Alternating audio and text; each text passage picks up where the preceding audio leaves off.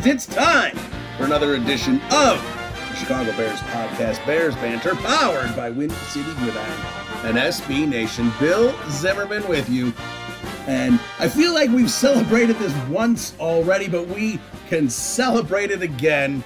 Justin Fields, big announcement this week by Matt Nagy, is officially QB1. Not for this week against the Raiders, not even for the next couple weeks till Dalton heals up, who has healed up, by the way, but moving forward. The Bears are going with Justin Fields. Now, why did Nagy make this decision? Is this maybe the timeline? We talked about it on this podcast. Is that maybe the timeline that Nagy was looking at anyway, even though he was not being forthright with anything with, with the media and, and, and publicly? Maybe he was looking at the Detroit Vegas games as where to bring Justin Fields is bring Justin Fields in as the starter, and it just kind of worked out that way with Dalton with the with the bone bruise. Maybe that was the case. Maybe it just was that the fact that Justin Fields provides explosive plays for this Bears offense that Andy Dalton doesn't. We saw it against Detroit, and perhaps that is the reason. We don't know exactly what the reason was behind closed doors. Maybe Ryan Pace or George McCaskey stepped in and said, Would you start playing the damn rookie quarterback? I'm sick and tired of, of, of this game we're playing. Whatever the reason was, there has been a change at Halas Hall. Justin Fields is the starting quarterback. And look, for me, it's obvious that you have to do it at this point. And sure, there may be situations where Andy Dalton is better suited to have success with the Bears because of his experience at the quarterback position. But this isn't about short term success in little pockets this season. This is about developing Justin Fields into the quarterback that we believe he can be. And we saw what he can do in that Detroit game. And I get it, it's the Lions, but it doesn't matter. You saw the Fields mentality, something we haven't seen since Cutler of that, you know, going deep, looking deep. It, it, it, you know, if things aren't open immediately, we're so used to quarterbacks going, all right, let me just dump it in the flat. Let me do a, you know, who's ever, you know, potentially open short. Let me do that so I just don't get sacked and at least we get a couple yards out of it. Fields has that. Well, if they're not open, then I'm going deep. And it, we saw it to a lot of success there. Explosive plays. And I brought this up on Twitter. Justin Fields, the Bears passing game against Detroit, the explosive play rate was 22%. 22%. The last two years prior to that, and again, I'm not doing this to knock Mitch Trubisky. This is just what the offense was, whether it was Trubisky, whether it was Foles, whether it was Chase Daniel, whoever it might have been these last couple years. This offense with Matt Nagy calling plays was not explosive. Nobody can argue against it. The Bears' explosive pass play rate was 6% these last two years. And again, it jumped to Justin Fields at 22 percent. It's night and day. And yes, Nagy, the play caller, is also a part of that. But when Bill Lazor called plays against the Lions, the explosive play rate was 7%. So not significantly better, obviously an improvement. But what Bill Lazor brings to this table is just the ability to call plays at, you know, an acceptable NFL level. And that sounds like I'm pushing the bar down low, but but let's be honest about Bill Lazor. Bill Lazor did not have a job in the NFL prior to Matt Nagy bringing him on. That does not mean Bill Lazor's terrible because there's more than 32 offensive minds capable of, of running an NFL offense. Maybe not at an elite level, but you know, capable. And Bill Lazor is one of those guys.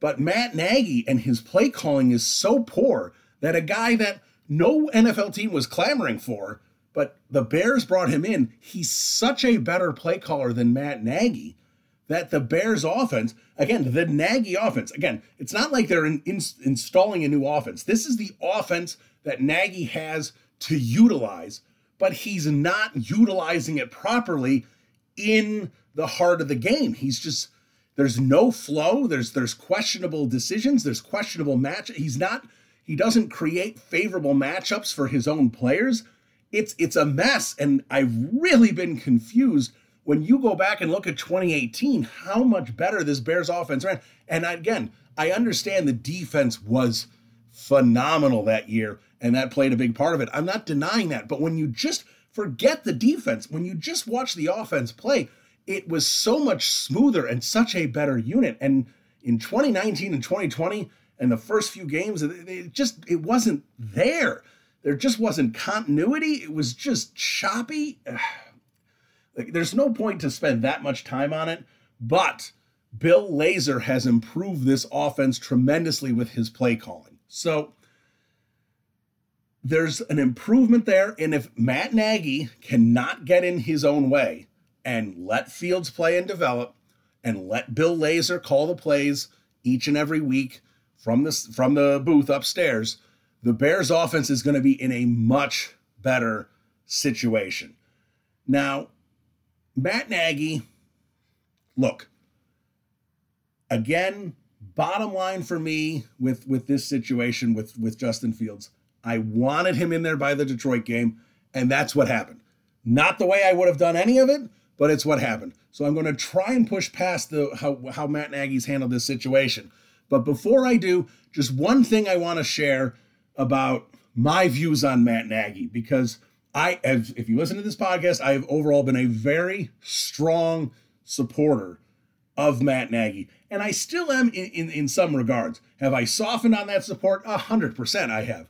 But I, I want to just kind of give a better explanation of what I think Matt Nagy is in the position he's he, he's in. I think overall, the CEO aspect of being a head coach, I think Nagy's pretty good there. I think the players respect him. A lot of people on Twitter say, "Oh, the locker room's losing him. You know, he's losing the locker room." I don't think that's the case. Are players getting frustrated potentially on how he handled the Justin Fields situation and and not, you know, getting more wins and losses? Yeah, that's going to happen. But this is not a Mark Trestman situation or an Urban Meyer situation. Let's let's be honest, where this this locker room looks at him with with disdain and and, and a lack of respect. I don't think that's the case at all. I think Matt Nagy, you know, has the support of his players. I think Matt Nagy understands how to run an NFL team from a, a week to week. Despite what I think about how he handled Fields, I think overall he's good there. He I, I think, you know, he he keeps his players at a high level overall. He has been able to maneuver this team out of some slumps and save the season to a to a degree by the end of the season. He does a lot of positive things as the head coach of the football team. But the issue is Matt Nagy was not only brought in as the head coach of the football team, but he was brought in as the offensive guru, the Sean McVay, if you will, the guy who is going to install his offense that will just elevate this Bears franchise finally into the modern day offenses while still being the head coach. And that's not what he he he is. It's just not what he is. You know, concepts and stuff in the passing game, I think there's still a lot, you know, in terms of how Nagy looks at that. I think there's there's plenty of positives there. Negatives at times, absolutely. Absolutely. The way sometimes the the you know he clusters receivers and there's there's issues. I'm not saying I, I think this offense is perfect, but the offensive concepts, especially in the passing game, are there. The run game, which I don't think Nagy has a lot to do with, I think a lot of that is is, is Juan Castillo, and before that it was Hiestand. But the offense, you know, the, the running game has a, we've seen a lot of improvements over the last two years in the in the running game and, and how that's being utilized. So if the plays are being called properly, I think this offense has a much better chance to work, but the plays haven't been called properly. The play calling is is terrible. And again, I don't know why the play calling has gotten so much worse from what Nagy was in 2017 with Kansas City, those five, six games he was the play caller, 2018 with the Bears. Now, in these, it's terrible. He may be the worst play caller in the league. Bottom line, he is at that level. He's that terrible of a play caller. So while I think Nagy brings plenty to the table as a head coach, and I do think he will probably find himself fired at the end of the season. And if that is the case, I don't know exactly if he's going to get an offensive coordinator spot or whatever he might get. I don't think he's going to jump back in and be a head coach immediately. I, you know, we'll we'll see. But if Matt Nagy has a little self-reflection and figures a few things out that he cannot be the play caller, or maybe the GM who brings him in as the head coach and goes, I want you to be the head coach. There's going to be an offensive coordinator underneath you. You can pick said offensive coordinator, but that offensive coordinator is calling plays, not you. I want you focused as, as being the head coach on Sundays. If a GM hires him with that stipulation and Nagy agrees to it, that's going to open the door for Nagy to potentially have a lot of success, I truly believe, if he gets a second opportunity as a head coach. But it's not going to be here at this point. There's just too many issues around this Bears offense. And again, part of Matt Nagy's job description was to fix this offense, and he really just hasn't been able to do it. So at the end of the year, it makes too much sense for the Bears to, to clean house with Pace and Nagy, bring in two new guys. It's a roll of the dice because if it's the grass is not always greener. And when Lovie Smith got fired, I had that belief. I, I know Lovey, things were kind of fading with, with Lovie, but when they made that decision, the grass is not always greener on the other side. They brought in Mark Trestman, and I know it was fun that first year with the Bears having an offense that could score points. But I always think the one thing that's funny, I don't remember exactly, I don't have it in front of me, if the Bears won seven or eight games that first year with Trestman. It was right around there. But they won 10 the year before with Lovie. They won 10. And if and I and the fact that the Bears got worse with in essence the same team under Mark Trestman, but the offense was fun. So Bears fans were happy was was interesting to me because the Bears did not do as well the next season. So it's not always going to work out, but at this point, I do think you need to roll the dice, bring in some new people around Justin Fields. So we'll see what happens in the in the uh, in the off season. But they've got plenty of games to go before then. And, and one other thing I want to get to before I get to my guest, who's ESPN's Jason Fitz, big Raiders fan, and does a heck of a job with ESPN with Spain and Fitz, Sarah Spain. I think a lot of Chicago sports fans know her well. Is Cole Kmet. And Cole Kmet, to me at this point, I think Bears fans should have some antennas up on, on some alarm bells that might be sounding about who Cole Kmet is going to be as a as a tight end. Now, tight ends develop slowly. And for for Cole Kmet, considering tight ends develop slowly and need to learn a lot as, as rookies, Cole Kmet came in, in in the worst situation. Pandemic, he gets no OTAs, he gets no preseason games. So where Cole Kmet was week one of 2020, week one of his rookie year, was further behind than I think most tight ends would be during the rookie year because of the pandemic. So I gave him a, a long leash last year. Say, all right, this is going to be a developmental year for Kmet. And now we're in the year two, and we need to start seeing some improvement. And the issue is we haven't seen a lot of improvement. Now, I've seen a lot on Twitter from, you know, fans and from local media that want to talk about Cole Kmet and what he's adding to this offense. And Cole Kmet's blocking hasn't been terrible. Uh, I don't think Cole Kmet's blocking is being is quite as good as some people are making it out to be, but he does need to help out with blocking with the way this offensive line is, and he has helped. There is no doubt there have been some plays where Kmet has made a key block and has sprung a, a play to gain some yards. So Cole Kmet's blocking has been okay. But Cole Kmet, while blocking certainly is going to be a part of a tight end's role, was not brought in to be a blocking tight end. Cole Kmet was brought in to be a weapon in this offense. We uh, Matt Nagy's offense needs a tight end. Well, he was going to be Travis Kelce or at least Zach Ertz, right? That's what he was going to be for this offense, and he is not. And and I think a lot of Bears fans sit there and go, well, if he gets Justin Fields playing, he's going to break out. And I have concerns. Could his numbers improve? Sure, his numbers could improve. But what you see in Kmet in the pass game is not good. He's, you know, he's not very athletic. You know, is was did that play into him slipping on that that pass from Fields? I think it certainly did. It's not his fault he fell down, but he didn't have the athleticism there really to, to kind of recover and keep his feet. I think that's an issue. I don't see a lot of separation when I watch Kmet offensively. There, he's he is covered.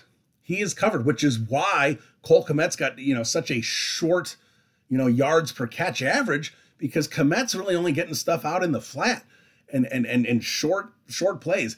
And yes, Kmet is going to have the ability as, as a big guy to break some tackles and, and potentially get a little little YAC but he doesn't have the separation. So if he does catch the ball, he's going down immediately because he's draped. He doesn't have time to build up some some strength and some momentum and get his legs underneath him.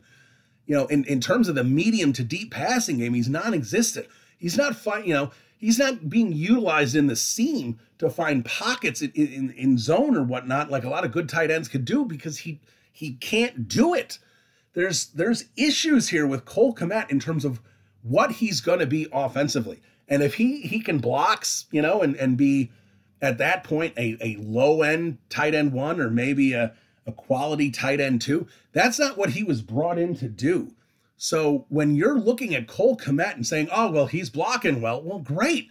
But where's Cole Kmet? Cole Kmet's supposed to be Justin Fields' security blanket. He, when when A Rob A Rob's not open, when Mooney's not open deep or whatever it might be, well, let me get it to Cole because Cole's my guy who's going to you know catch 10, 11 yard you know passes and, and do some good things and potentially break some tech. He's not that guy. He has not shown to me any ability to be that guy. So when when look, I'm just gonna say it. When people say that his floor is Kyle Rudolph, his ceiling is Kyle Rudolph. If he becomes Kyle Rudolph at this point, I think we all, you know, wipe the sweat off our brow and say, okay, you know, we've, we've got a contributor there. But Cole Kmet was supposed to be a weapon. That's what they thought. Cole Kmet was supposed to be an elite receiving option at the tight end position.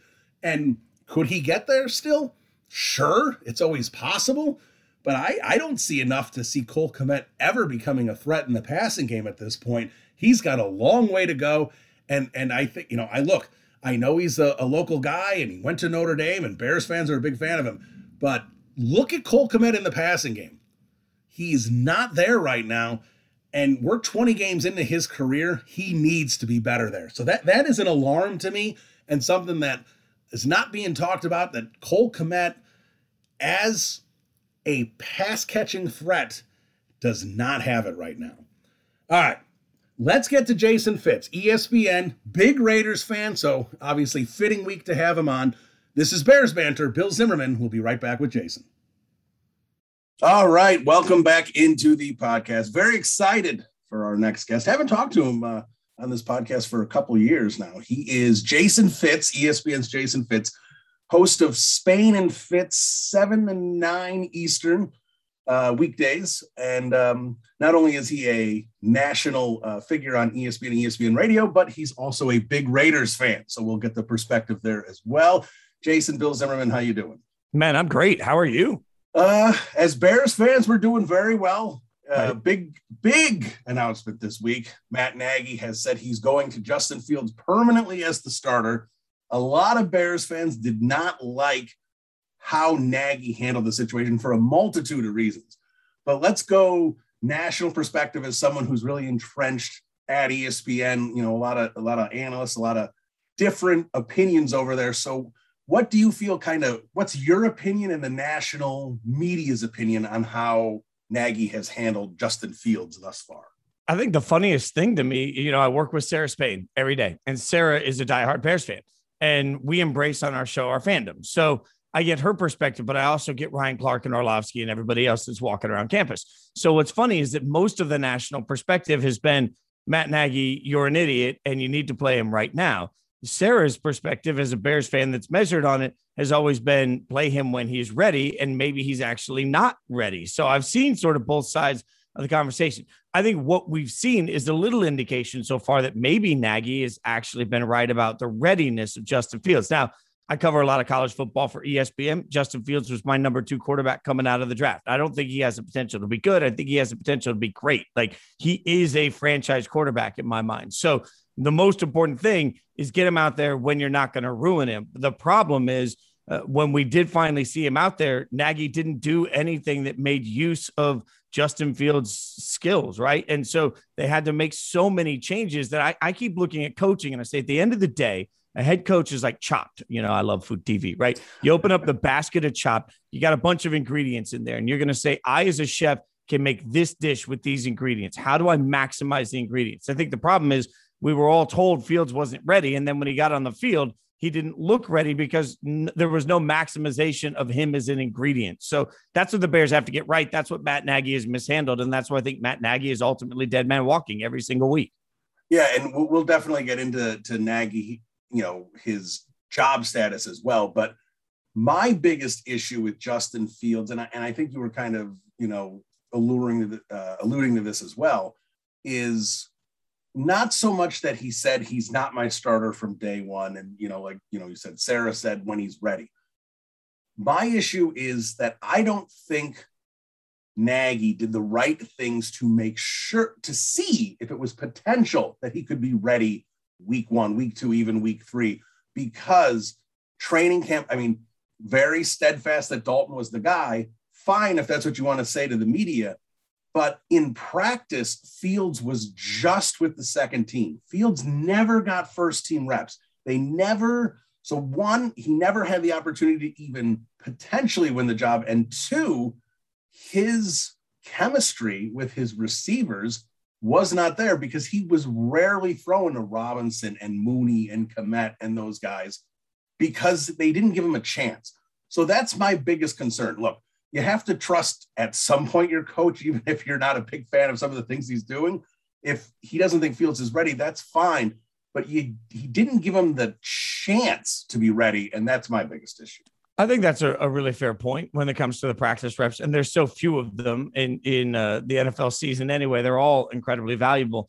I also think, though, you know, look a little bit at San Francisco, and when San Francisco puts Trey Lance in, you never know what they're going to do because ultimately, even though they're bringing Trey Lance along slowly, they are making sure that he's getting plays that he's comfortable with, and that's what I guess I wanted to see even from Justin Fields when he got on the field was like, okay, I'm not just going to make you run my offense.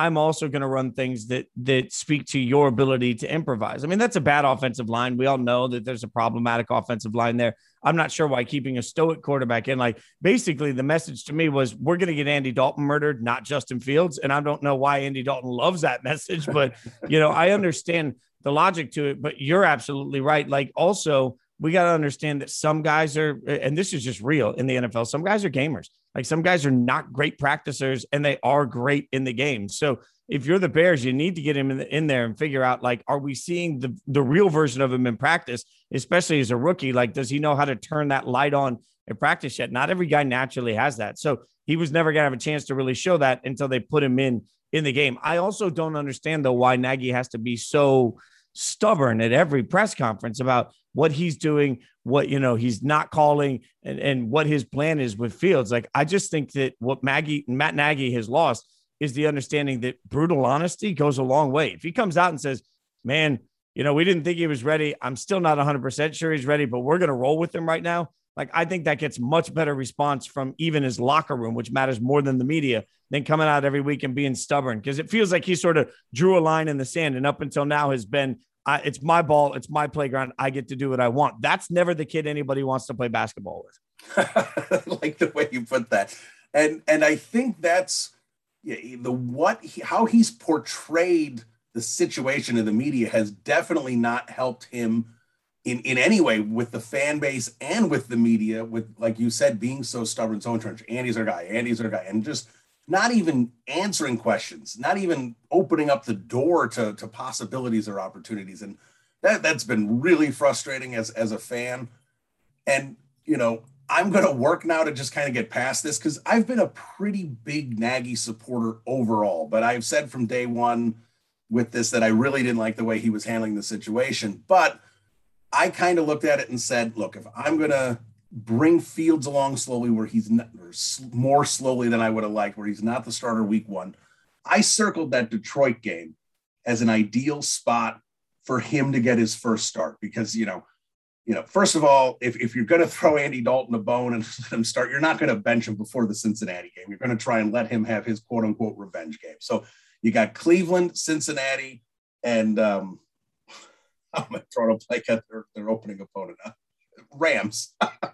so the Rams, Cleveland, and Cincinnati get those two really good teams out of the way, and you got a susceptible Detroit defense and the Raiders who are playing much better than I expected, but it's not like that defense is, is going to be the 86 Giants defense. So couple good opportunities before you play the Packers and a lot of other difficult games coming up. That was I thought that was a good place to get Fields' feet wet.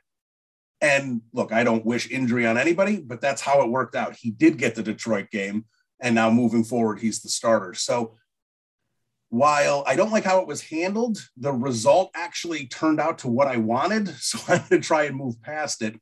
But let's talk about Nagy for a second because you know, you brought up how how stubborn he's being and uh, and has been on, in this, and at least how it's come across. The biggest issue, I think, for a lot of Bears fans is his play calling. And his play calling, there's no defending his play calling. It's bad. It's been bad for a long time. 2018, you know, if you go back and watch those games, the play calling was much better. It's almost like it was a Jekyll and Hyde play caller, what, what Nagy was or was in 2018 versus what he's been in 1920 and, and now 21. But against Detroit, he gave the play calling to Bill Lazor and the offense moved. And yeah, Fields was a part of that, but he, you know, they played more to Fields' strengths and it was just a smarter plan overall.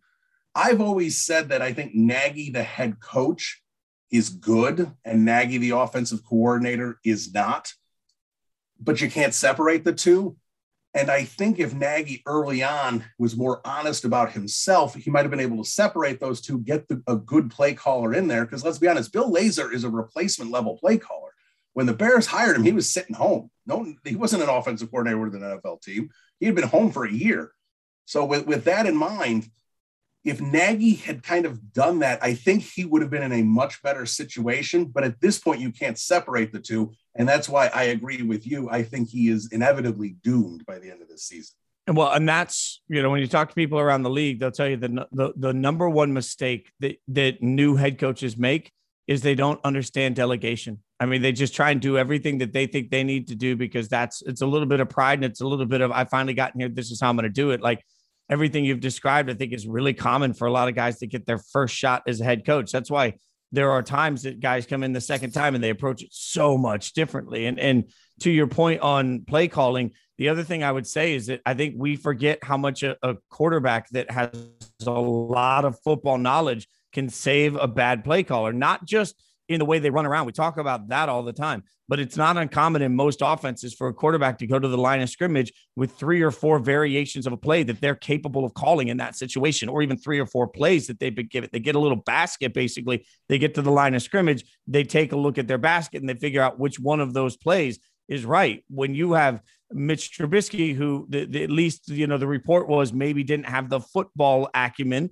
to be able to walk up to the line of scrimmage with that. If that's true, and then you walk into a young quarterback now. Like, I just wonder if there is anybody that has the experience combined with the football intelligence to walk up and say, okay, here, because as much as we could talk about Patrick Mahomes, you know, and what he does after the snap, a, a large portion of what makes great quarterbacks great is what they do pre snap. And I, you can't expect Fields to do that at this point, which means the play call he's given is likely the play call that's going to run, which exposes a play caller that isn't a great play caller. So all of that sort of leads to Matt Nagy sitting there at the end of all this, like Charlie Brown looking at the football he didn't kick it. He's trying to say, where'd this go wrong? Well, it went wrong because partially because of pride and partially because of development. You got to get somebody and you can develop with football IQ.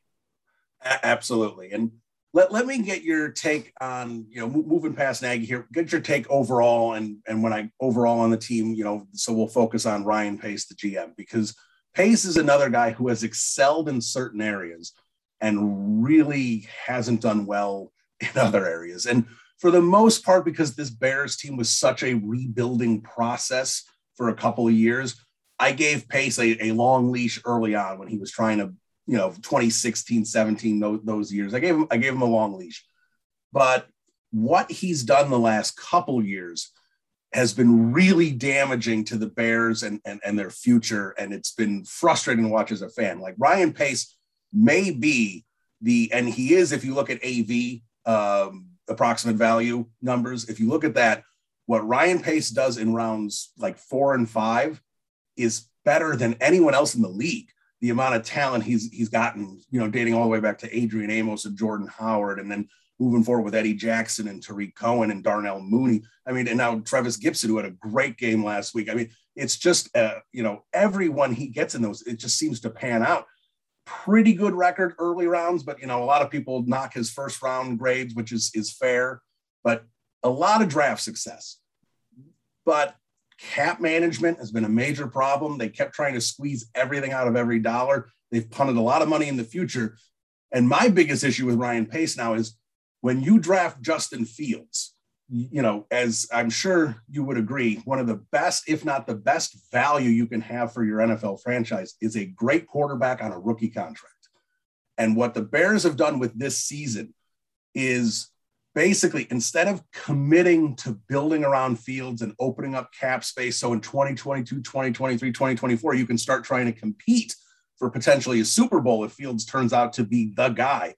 They've basically punted this year and now they'll have to kind of start building the cap space next year and the year after. So basically i've been frustrated from because i never thought this bears team this year was can compete I did not think they could go 11 and six no matter what was going on. They had too many holes.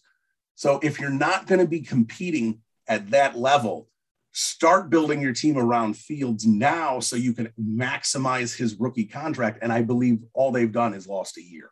Yeah, I, I don't disagree with that. Uh, I think part of the the issue, and you're right, Pace is drafted fairly well with you know some obvious uh, constant conversation exceptions in the first round.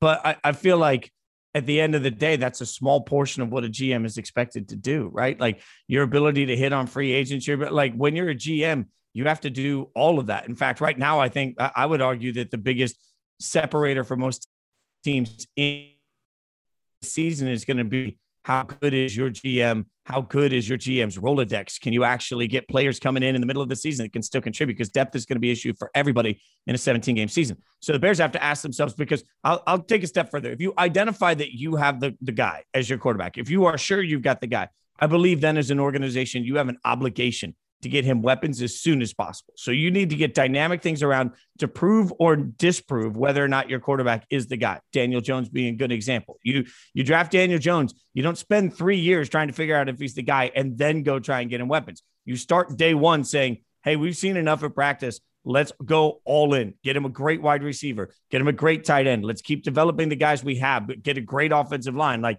we are going to commit every resource to figure out if we've got the quarterback. Because if you have the quarterback, You've got the quarterback. If Justin Fields turns out to be what we hope, uh, you know, you hope as Bears fans, I hope as a Fields fan, he is, then you've got your quarterback for the next 15 years. Now, when you start thinking about that time frame, how do you maximize today with this contract? You're a thousand percent right. The problem is, do you trust Pace to do that? That's what the organization is going to have to decide because you can trust him in the draft. Do you trust him long term in the draft combined with free agency to identify the necessary pieces to give Justin Fields every opportunity to be great? I I don't know that I trust Pace to do that. But the problem is, who do you trust? So you got to understand you bring somebody else in. If they're going to make a change at GM, they need to do it now. They need to make a change at GM after this season. Let that GM pick the coach so that what you don't end up with is suddenly Nagy's gone one year, Pace is gone the year after. That GM gets rid of this coach, and all of a sudden you end up with three or four years of constant change. It'll just ruin the possibilities for a young quarterback if you constantly change what's around them. So the Bears would have to look in the mirror and decide they want to make wholesale changes after this season, rebuild the whole thing from the ground up. I don't know that that's the worst idea if you believe that you can get somebody in the room that you know can maximize Fields. Yeah, and and I will agree with that 100%. And I will give Pace credit as you kind of said how you should build and start right away around a rookie quarterback. That's what he did with Mitch Trubisky. Trubisky's first year was with John Fox, albeit. And then going into Trubisky's second year, what did he do? He brought in Matt Nagy, who was going to be his offensive guru to, to bring Trubisky to the next level. He's got Trey Burton, which was the tight end Matt Nagy yeah. needed. He got Allen Robinson. You know, they they fortified, they did some stuff with the offensive. Like there was a lot he did so he could say, tw- you know, Trubisky's second and third and fourth year we're going to be in a Super Bowl window. And it looked like that was happening in 2018. Trubisky doesn't make the step in 2019. Nagy becomes a horrible play caller and everything unraveled. And at that point, after 2019 is when Ryan Pace needed to recognize, all right, the window I thought opened didn't open, but he tried to wedge it open for two more years with a lot of these moves and, and pushing money into the future. And, and that's where it's all derailed. And I agree. You have to make a Nagy Pace decision as a unit. You, you can't separate the two. If you want to say Ryan Pace didn't quite hire John Fox, that it was kind of a collective decision early, Matt Nagy was still his choice. So getting him a second coach at this point or third coach, however you want to look at it, is is too much. Um, so I, I want to kind of transition here to the Raiders, and to do that, let's bring up Khalil Mack because why not?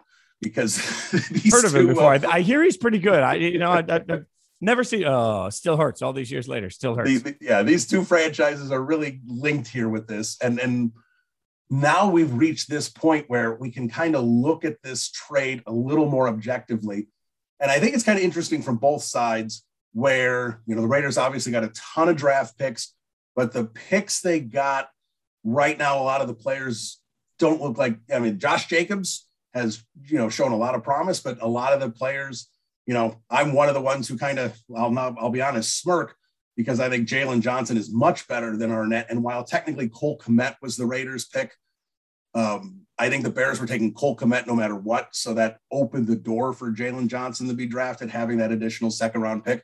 And I think he's better than Arnette. I don't think it's particularly close. So they kind of both drafted the same position. And the Bears, I feel, got the better guy, you know, 15, 20 picks later.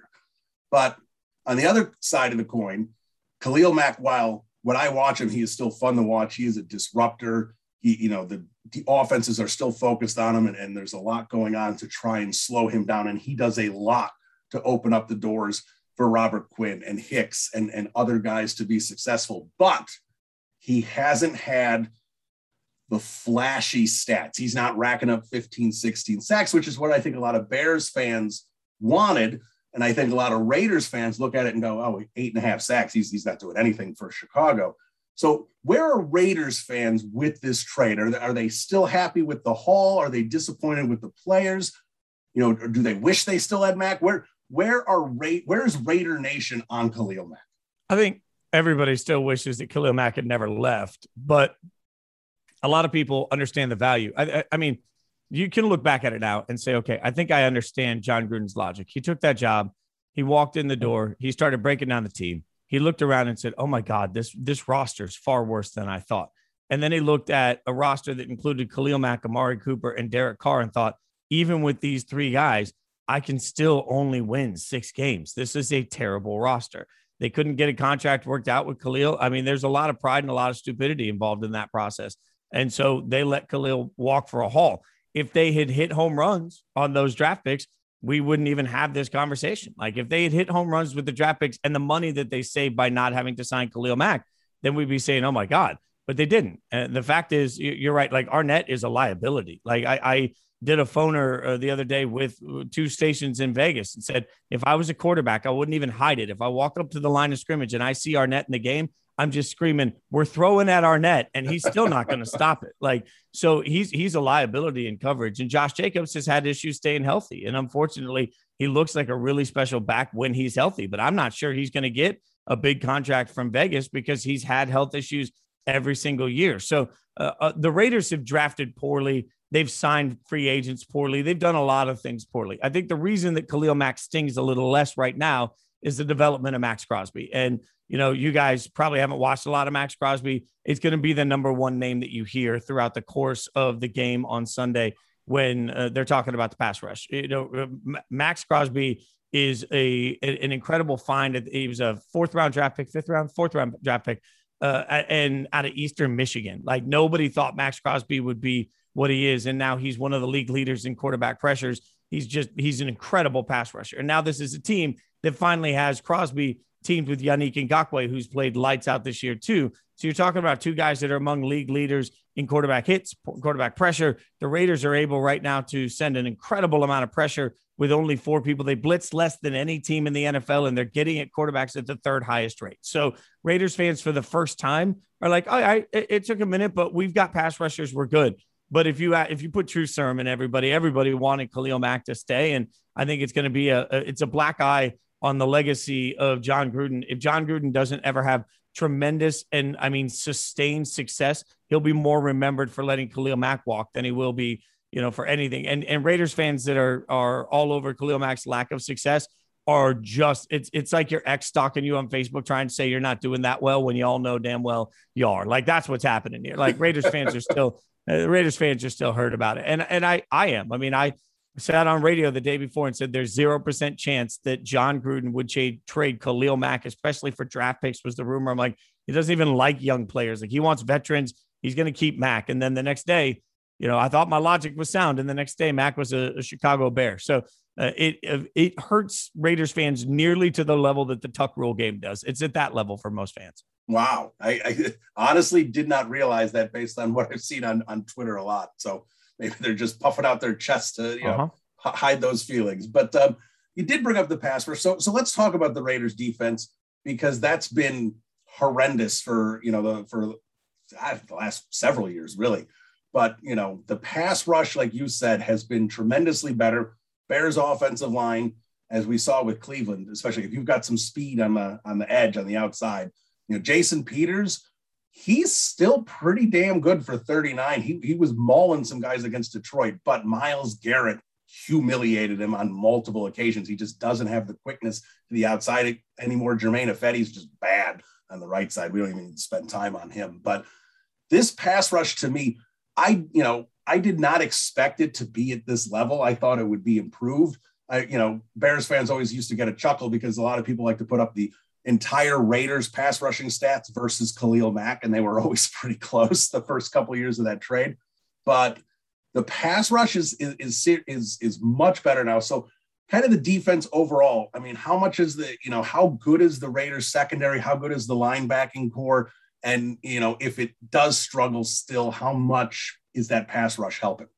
I think uh, number one, the pass rush has made everybody better. Like the pass rush isn't getting the benefit of coverage; it's vice versa. Um, and and Yannick and Maxx Crosby's ability to get out and just speed rush has been so incredible that if you watch the Monday night game against the Chargers, the loss, uh, Darius Philon had two sacks. Now, part of that was he did good work, but part of that is they send everybody out to help on the edge to try and take care of what Crosby and Yannick are doing. So quarterbacks don't have a lot of time to throw. The linebackers have gotten much, much better. Like uh, Denzel Perryman has led the team in tackles every game so far this season, which is only remarkable because two weeks before the season, he wasn't a Raider. I mean, he was a late add that knew this defense. And between he and KJ Wright, they've played really well. Cory Littleton has been better. So the linebackers can cover and the linebackers don't make a ton of mistakes. The problem that the Raiders have in the secondary is an absolute lack of depth. We still haven't heard what Trayvon Mullen's injury status is, but it, uh, there's nobody expecting him to be ready anytime soon. And Casey Hayward was, uh, he missed snaps with cramps and, and he's missed snaps in virtually every game.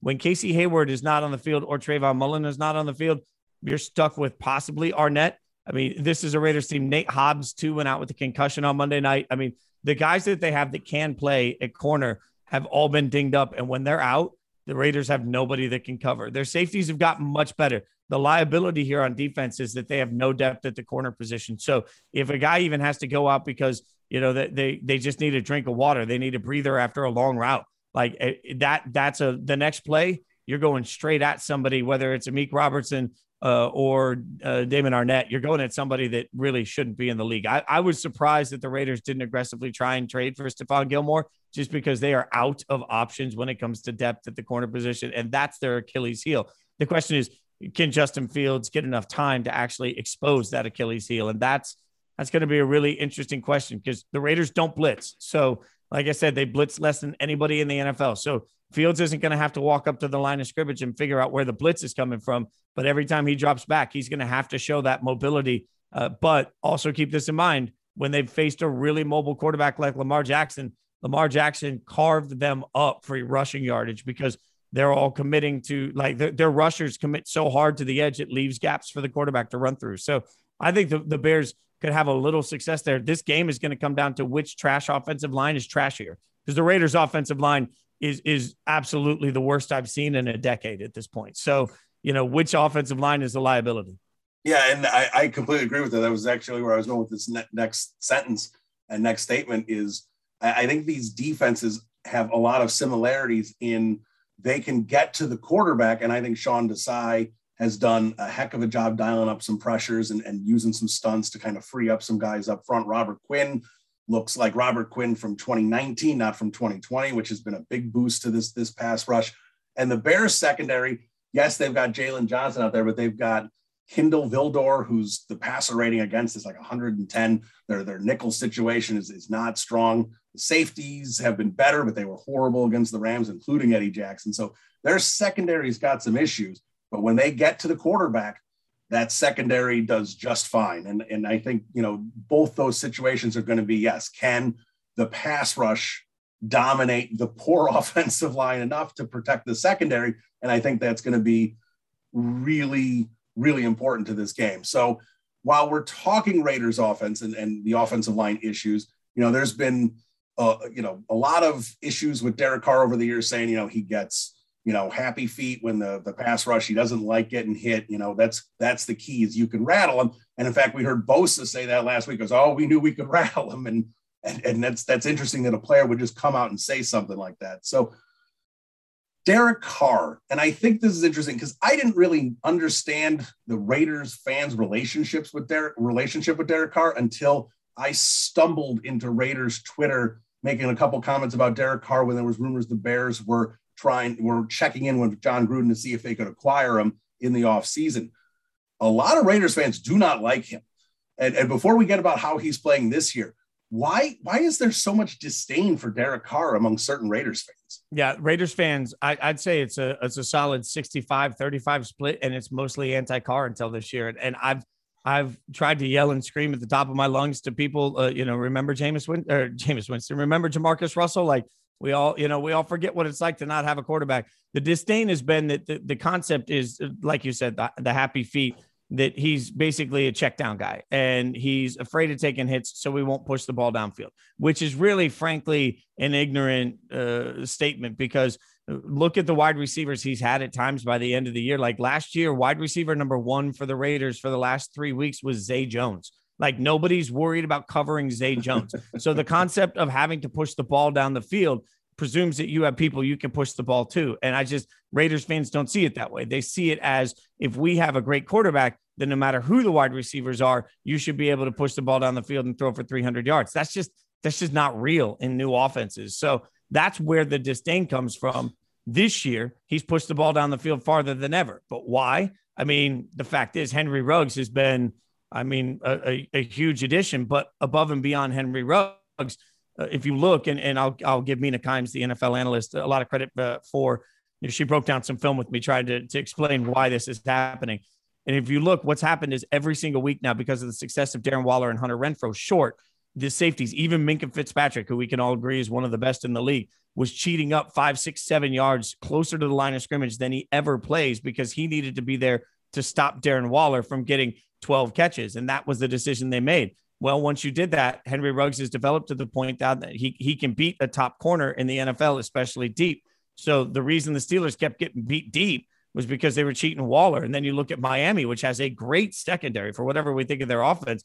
And you know, Xavier Howard got flat out beat by by Ruggs a couple of times in that game. So what happens is the Raiders offense has become very pick your poison. The reason that the, the uh, Carr is throwing the ball further down the field is because Ruggs can get open that quickly. But again, he's got to have time to do it. So those shots, I was I was yelling at my screen as much as I love Louis Riddick and he's a buddy on Monday Night Football. He kept saying, you know, you got to push the ball down the field to open up this uh, this defense to make sure the defense you know pushes back. Well, you got to have more than two seconds to do it. I don't care how fast Ruggs is. So if the Bears get it uh, at Carr early, I don't think it's so much that he gets rattled. It's just that it takes away his confidence. that He ha- he'll have the time to throw deep. I, I think Bosa frankly, uh, any other year I would have bought his statement. This is a quarterback this year that's brought his team back from a 14 nothing deficit and two wins and had them back in the game when they were down 21 nothing. Like the Raiders offense can score quick points in bunches and Carr has been fearless. So I think Bosa was a little inaccurate with that this year, but you know, that's going to be the big test. If the if the Bears are getting after Carr early, he'll stop looking deep. If he stops looking deep, this game gets a lot easier for Chicago. All right. So, so let, last thing here, let me ask about kind of the Raiders overall, because this has been an interesting team. You know, I, I, don't usually do this, but for whatever reason this year, I decided to use like schedule predictor and go through all the games and, you know, post, post what I thought everyone was going to be. I had the Raiders at seven and 10. Um, I think a lot of, you know, Raiders fans, when I seen kind of thought, you know, nine, 10 wins was where they were going to be. They've gotten off to a good start, but it's been an interesting start with, you know, with comebacks and, you know, kind of inconsistent play throughout one individual game in terms of falling behind, coming back, whatever it might be. So, what do you think this Raiders team is? Is this a team that can, you know, with the Chiefs off to a slow start, can this team win 11, 12 games, compete for the division?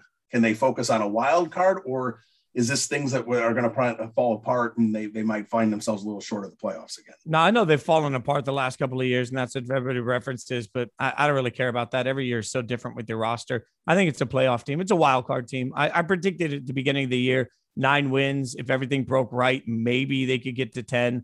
Uh, and I'm usually pretty real on this stuff. Like I, am usually the guy that says, yeah, they're a six win team this year.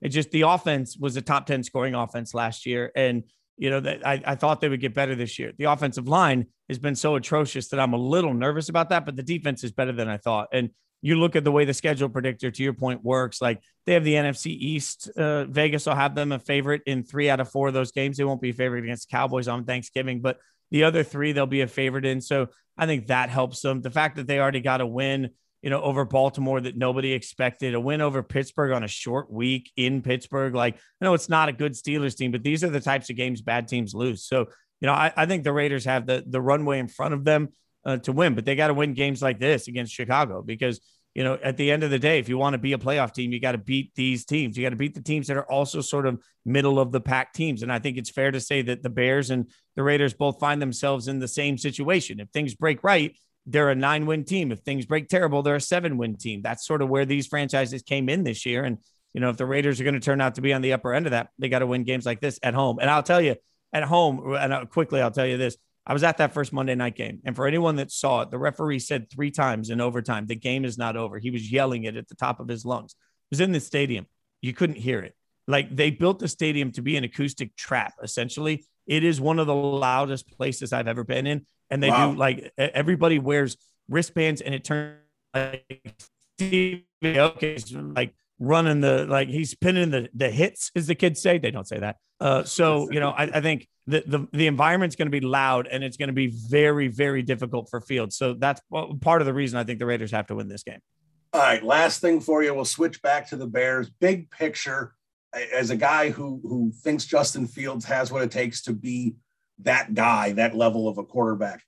Matt Nagy's fired at the end of the year. If you were the GM of the Bears, what you know head coach prospect would you say this is the guy I want to to bring Justin Fields into the that that next level?